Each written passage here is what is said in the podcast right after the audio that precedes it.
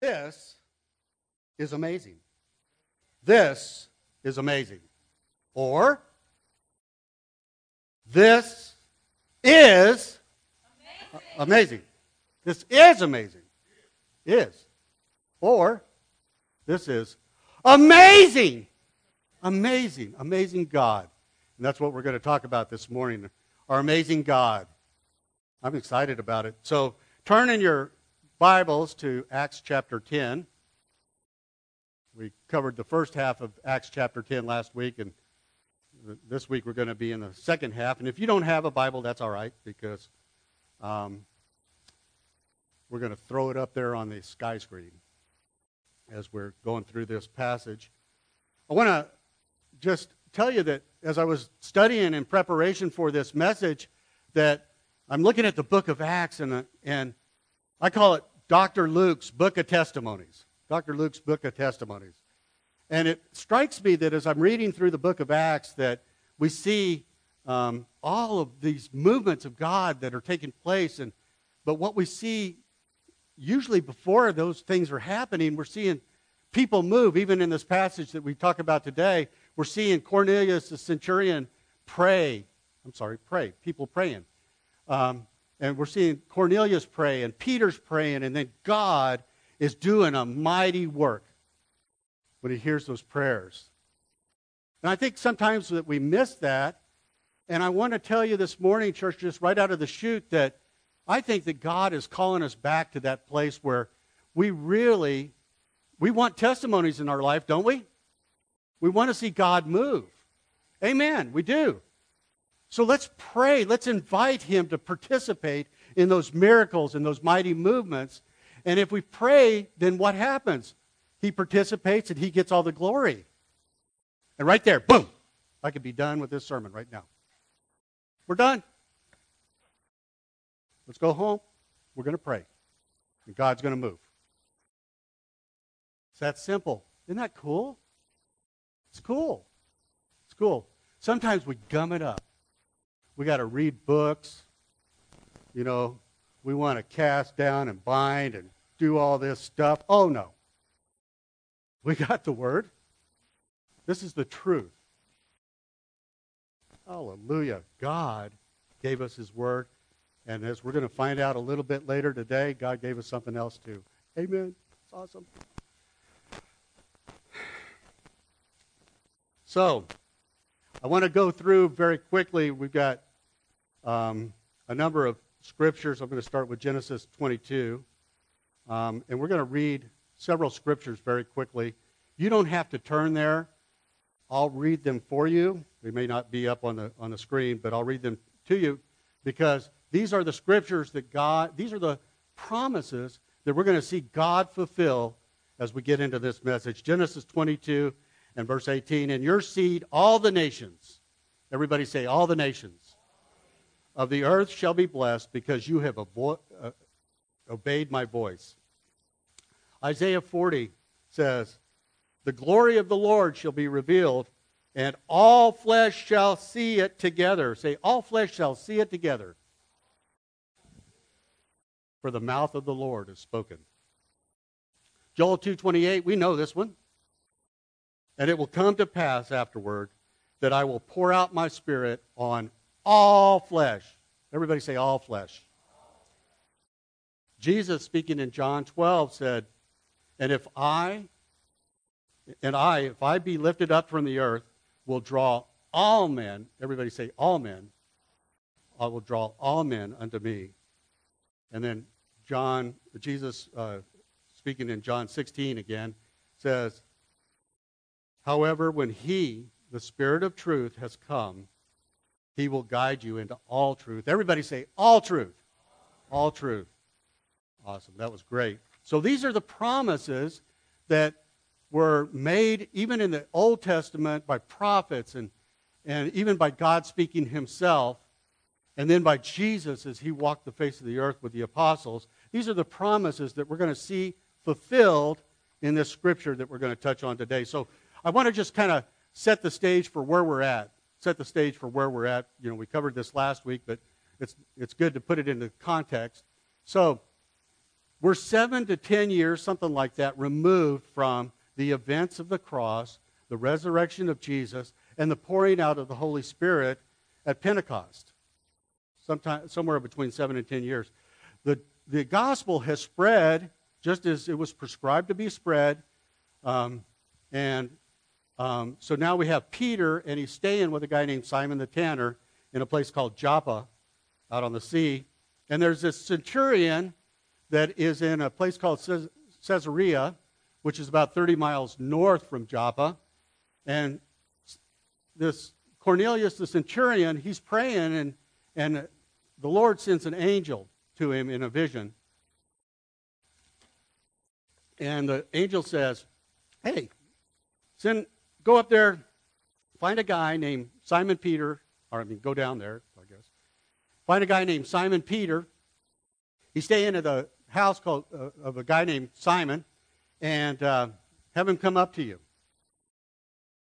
Peter, in the interim, is out on the rooftop of Simon the Tanner's house, and he's praying to God too. And he gets this vision as he's praying, and some, the, the word says something like a sheet filled with animals, something like a sheet filled with animals, descends out of heaven. And it's filled with animals. And, and Peter's going, What's this? And the voice of Jesus actually speaks to him and says, Hey, Peter, don't call common what I have made holy. Effectively. And Peter's like, Whoa. And the first response by Peter is, No, Lord. How many people know that that's really not a good statement right there? We should never say, No, Lord. No, Lord. Huh. That's not good. No, Lord. Don't go together. So, the three guys that Cornelius sent out to go get Peter show up at Simon the tanner's house and bam, bam, bam, bam, knock on the door. And so Peter kind of knows what this means, this vision. So he goes with them and he goes down to Cornelius, the centurion's house, and he's accompanied by these three Gentiles that Cornelius sent out to go get him and some unknown number, we don't know how many, but some unknown number of believing Jews that were with Peter. So off they go. This is a big deal. This is a big deal. So there, here's where we're at. Let's pick up in Acts chapter 10, verse 25. As Peter was coming in, that is, he's coming into Cornelius' house, Cornelius met him and fell down at his feet and worshiped him. But Peter lifted him up, saying, Stand up, I myself am also a man. And as he talked with him, he went in and found many, found many. Now there's many people here at Cornelius' house who had come together. Then he said to them, You know how unlawful it is for a Jewish man to keep company with or to go to one of another nation. This is a big deal for a Jew to go to the house of a Gentile. But God has shown me that I should not call any man common or unclean. Therefore, I came without objection as soon as I was sent for. I asked then, For what reason have you sent me?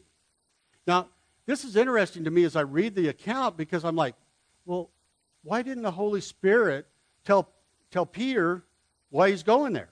I don't know. I don't know. I don't know. This is amazing.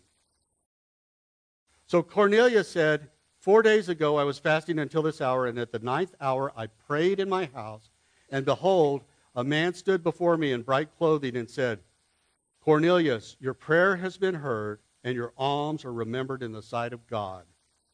Send therefore to Joppa and call Simon here, whose surname is Peter. He is lodging in the house of Simon a tanner by the sea. When he comes, he will speak to you.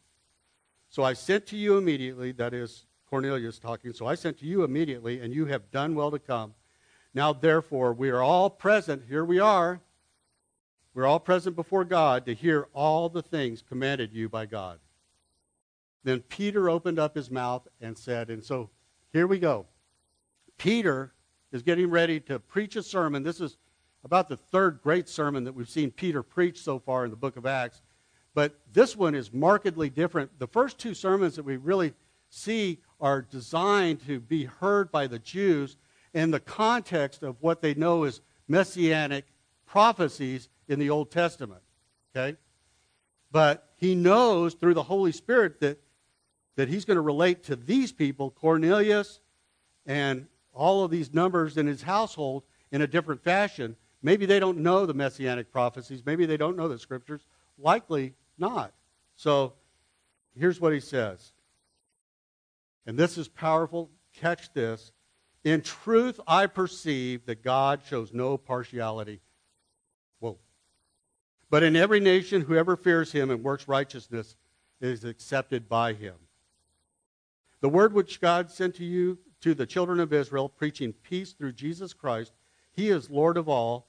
That word you know, which was proclaimed throughout all Judea and began, began from Galilee after the baptism which John preached, how God anointed Jesus of Nazareth with the Holy Spirit and power, who went about doing good and healing all who were oppressed by the devil, for God was with him. God was with him. And we are witnesses of all things which he did both in the land of the Jews and in Jerusalem, whom they killed by hanging on a tree. Him God raised up on the third day and showed him openly, not to all the people, but to witnesses chosen before by God, even to us who ate and drank with him after he arose from the dead. And he commanded us to preach to the people and to testify that it is he who was ordained by God to be judge of the living and the dead. That is, Jesus was ordained by God. To him, all the prophets witness that through his name, whoever believes in him will receive remission of sins. Now, check this out. While Peter was still speaking these words, the Holy Spirit fell upon all those who heard the word. Yes, praise God is right. And those of the circumcision who believed, that is, the believing Jews that came, da- came up from Joppa with Peter, were astonished.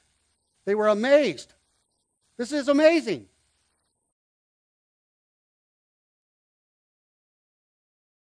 As many came with Peter because the gift of the Holy Spirit had been poured out on the Gentiles also, for they heard them speak with tongues and magnify God.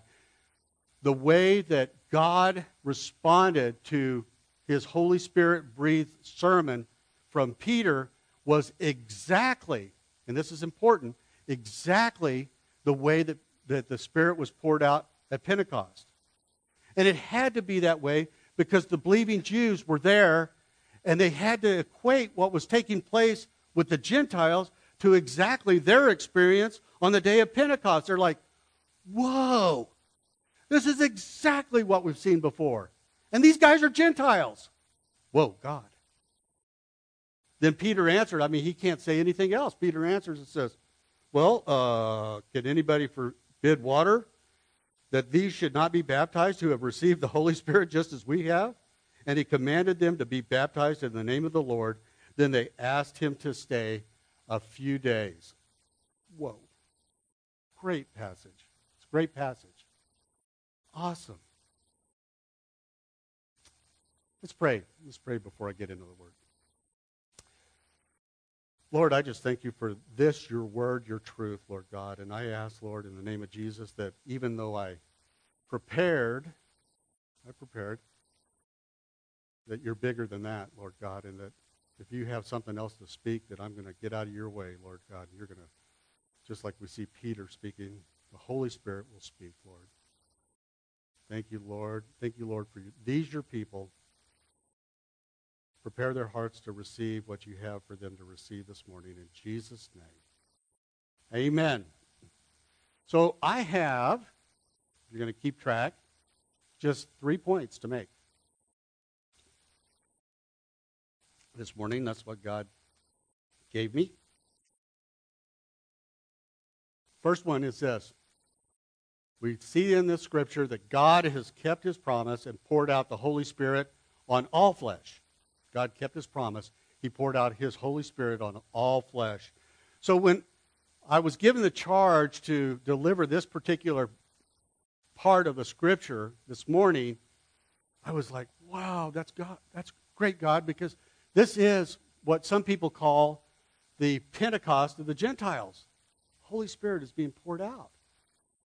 And I got to thinking, okay, how am I going to approach this? And I, I recognize that there's a lot of wrong minded thinking right around this scripture, even. And I want to correct that right out of the chute because some people have mistaken this and said, okay, God transferred the Holy Spirit from the Jews to the Gentiles. Not what happened. God passed the baton to the Gentiles. That's not what happened here. That's wrong minded in so many ways. But this wrong mindedness, and we've got to get away from this, has caused so much hurt among the people of God that we need to get away from that. Because what we're doing, if we say it that way, what we're doing is we're limiting what God has for us. And God is unlimited. Who knows that's the truth? God's unlimited. Here's a better way to think about it. Here's a better way to think about it, and I really believe that this is the case. The Holy Spirit fire was in Peter. Okay?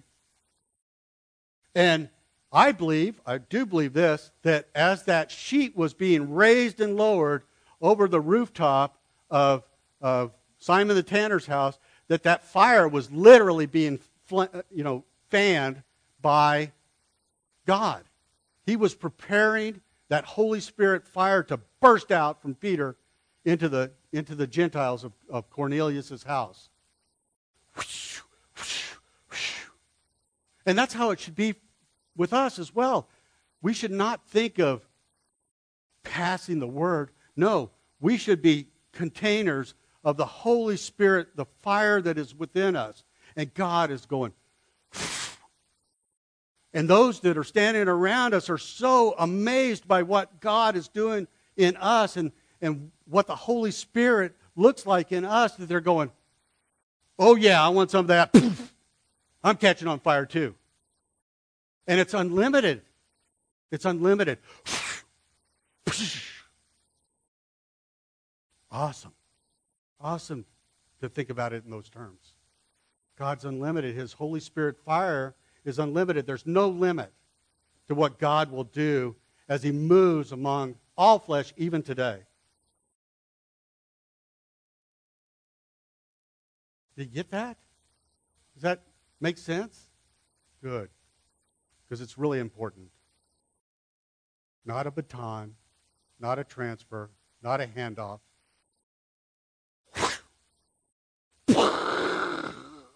And we need to live like that.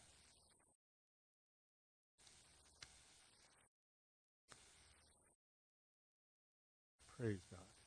The second point that I'm going to make is that when the Spirit begins to move, the Spirit begins to move, Hey, just get out of the way. God's doing what he's going to do. Peter, in this passage, is preaching a mighty, Holy Spirit breathed sermon that hits these Gentiles exactly right between the eyes. Boom! And he's preaching, and he's preaching up a storm. And then all of a sudden, the Holy Spirit comes down and goes, Whoosh! among the Cornelius and the Gentiles, and I got to say, probably among the believing Jews as well. And it's like, okay, stop. you don't have to say anything more. You don't have to say anything more. I, I can't deliver this word to you without um, giving you this testimony because it's so uh, so much alike of what what we see happen in the scripture. You can, can you put that picture up there, please? Some of you have heard this testimony before, and that's okay because you know what? We can't hear testimonies enough, not when God moves. Amen? This is Marietta's dad. To me, I called him Tony. To a lot of people, he was Sergeant Major D'Amico. Sergeant Major D'Amico in the Marine Corps. So a number of years ago, well, let me back up a little bit further than that. So Marietta, Marietta and I are convicted that we need to tell Tony about Jesus. Because he needs to know. He needs to know about Jesus. So Marietta, under the influence, I believe, of the Holy Ghost, writes this mighty letter telling Tony about the goodness of God and the benefits of the Holy Spirit and how Jesus came to pay the price for him. And it's a wonderful letter. I, I got the chance to see it. And, and she sent it to Tony, and Tony would, he, he kept that letter in the envelope and he kept it in his jacket pocket.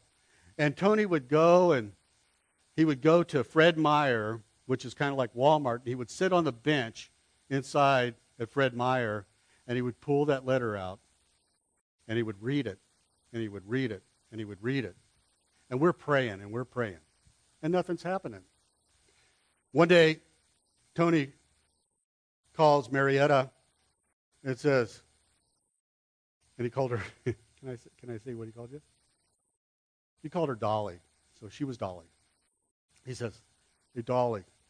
So he talked. Hey, uh, Dolly, you know that uh, letter you sent me? Yeah, Dad. Well, um, I lost it. And she says, That's okay, Dad. That's okay. He said, Yeah. Somebody else probably needed that propaganda anyway. We're not discouraged. We're not discouraged. Somebody else probably did need that propaganda. But it's not propaganda, it was Holy Spirit truth. So, a few years subsequent to that, and we're not sure why, but Tony gets very quickly gets this really very uh, uh, a real tough form of lung cancer in the upper part of his lung, and it's really bad stuff. Really bad. It's inoperable. Really, nothing can be done. Nothing. Like, whoa. So Marietta goes up to, talk, to take care of him, and at the time we're, we're, um, we're doing young adults ministry, and so on one trip that Marietta goes up to take care of Tony, um, all the young adults write these wonderful letters and cards to Tony, you know, saying, Hey, Tony, I'm praying for you. Hey, Tony, you're going to be healed. Hey, Tony, Jesus loves you. Hey, Tony, be encouraged. It's awesome. And so she carries these all up and she takes care of her dad. And after a while, she gets tired. And so she comes home and visits for a few days back here to Granbury. And we decided that we'll both go, go up because he's in such bad shape that I need to give her some relief. So we fly in, we drive down to Salem, Oregon, where he's living, and um, he's living in this little assisted uh, care facility. And we go to his door. Bam, bam, bam. No answer. Bam, bam. No answer. Marietta finally calls him on her cell from her cell phone, and Eventually, the door opens, and standing before me is not this guy, not that guy, but somebody that is just barely alive. He is gaunt, he's little, he's light, he's sick. And I, my heart just breaks. And so we gather him up, you know, and we load him in the car and we take him right away to the emergency room and and and I'm sitting there next to his gurney in the emergency room and I'm looking at him. And now keep in mind that we have testified to him time and time again and we have written him letters and and all of this has been done. All of this has been done and I'm not going to take any credit for this because this is not me. But I'm sitting there and I'm looking at him, and boom, boom, the Holy Spirit says, Greg, yeah, God, you read him the story of the centurion in Matthew chapter 8. Okay, God, I will. I will. And I look up at Tony and I say, Tony, you're sick. You're sick. And you, you might die today. You might go to see Jesus today. There's no doubt. But I want to read you something that God told me to read you. So I read him the story of the centurion in Matthew, Matthew chapter 8 and Jesus' interaction with the centurion and how Jesus marveled at the faith of the centurion, you know, and how they could identify with each other because, because they were men under authority and that had authority. And I read this story out of Matthew 8, the passage out of Matthew 8, and I look up, and Tony looks up, and he goes like this, and I, I'll never forget these words Greg, what do I got to do? Like, like, I'm not to the end of my spiel. I got a lot more to say. Oh, yeah. I got. I'm, I'm going to read this and I'm going to preach the gospel a little bit.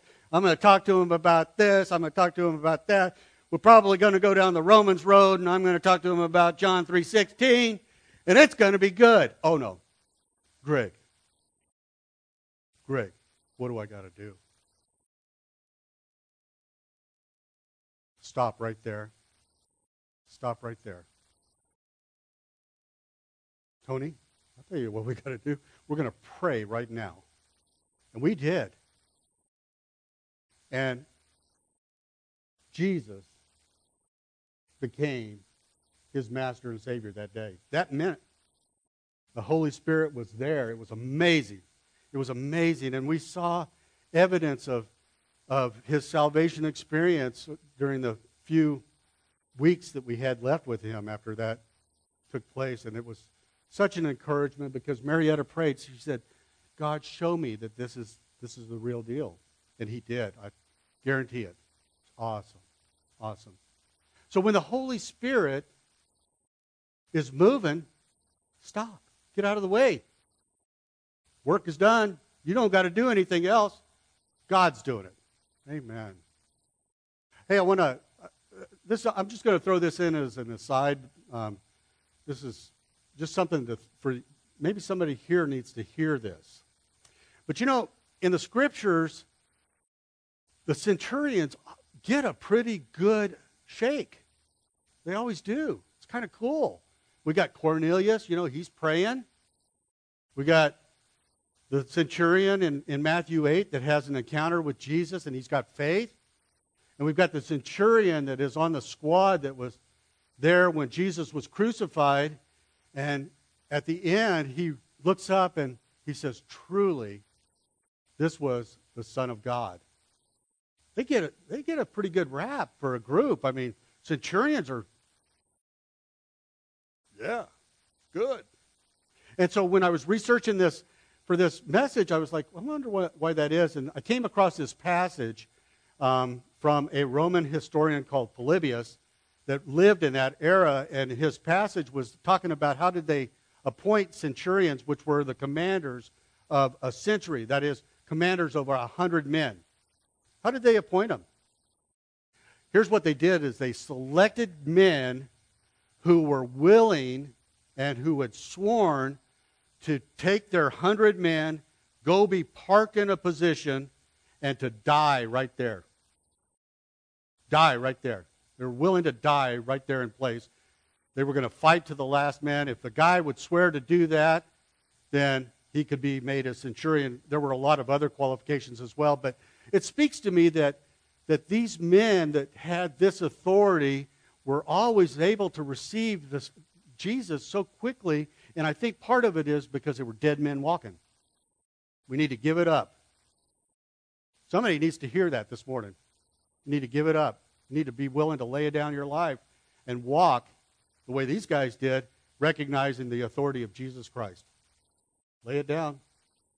I don't know who that's for, but it's for somebody.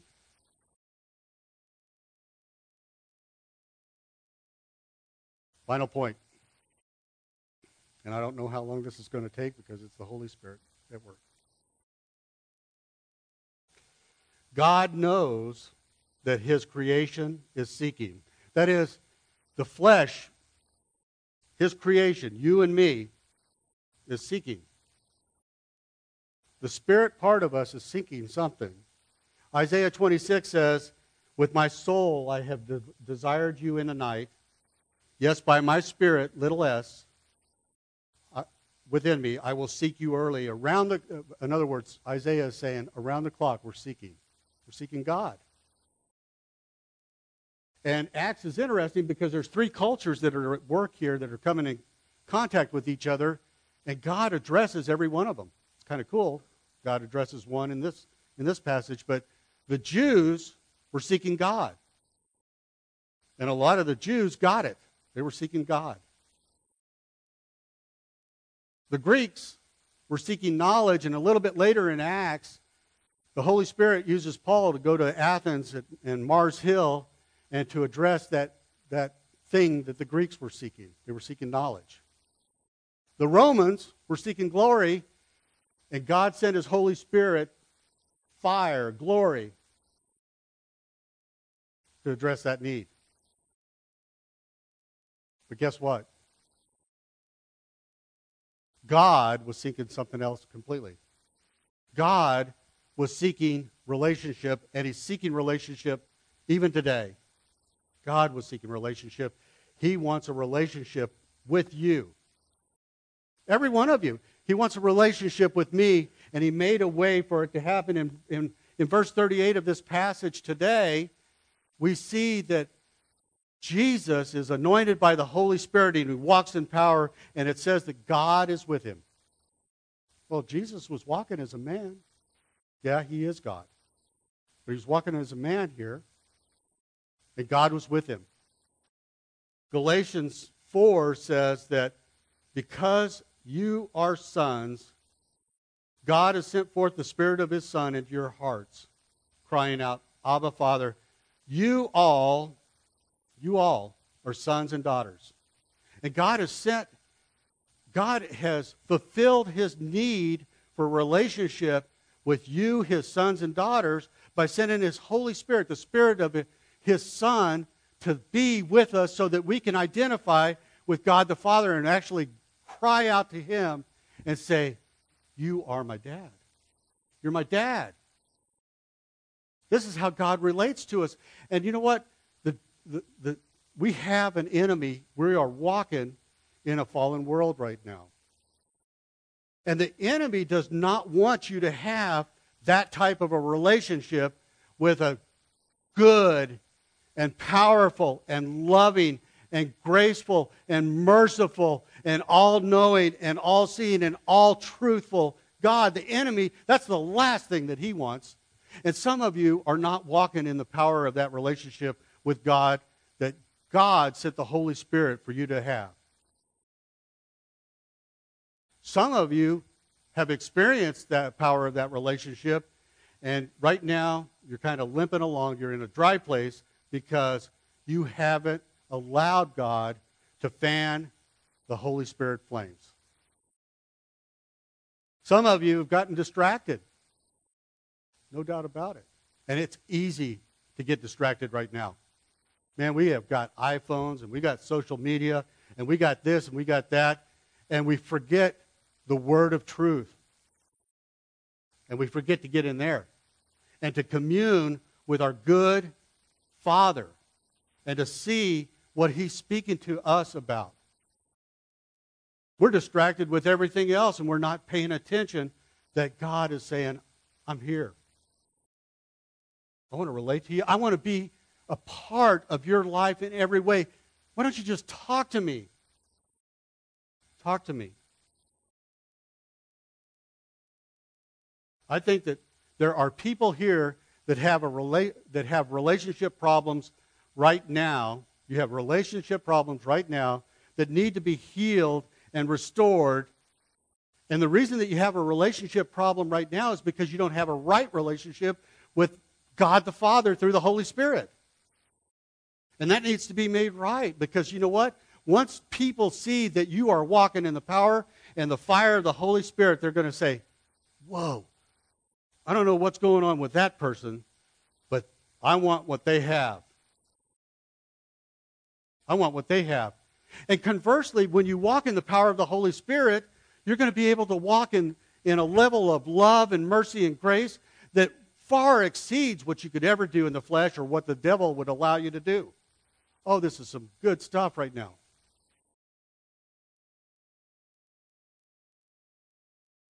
So we walk with bitterness and we walk in unforgiveness, and this is not how God wanted us to relate to each other either. And some of us are walking, I'm just going to tell you the truth, and this has to be the truth.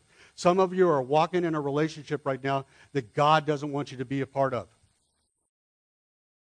Because God is good, and God can deal with that person that is unhealthy in terms of relationship for you. God can deal with them, but right now God is telling you to prune that relationship. Let me deal with this over here. You walk in relationship with me for now. Oh, that's good. It's good. God's speaking to somebody through that. See, I believe that there are people here, and and Shake, you can, you and Karen can come on up. Um, I believe that there are people here this morning that are going to walk out of here restored and healed, full of the Holy Spirit fire, full of power and love. And it's going to change your life. You're going to be changed this morning. Not because of what I preached, doesn't have anything to do with that. But it's because the Holy Spirit is speaking. And He's speaking to you. Speaking to you. About 17 years ago, is she ready to do that song?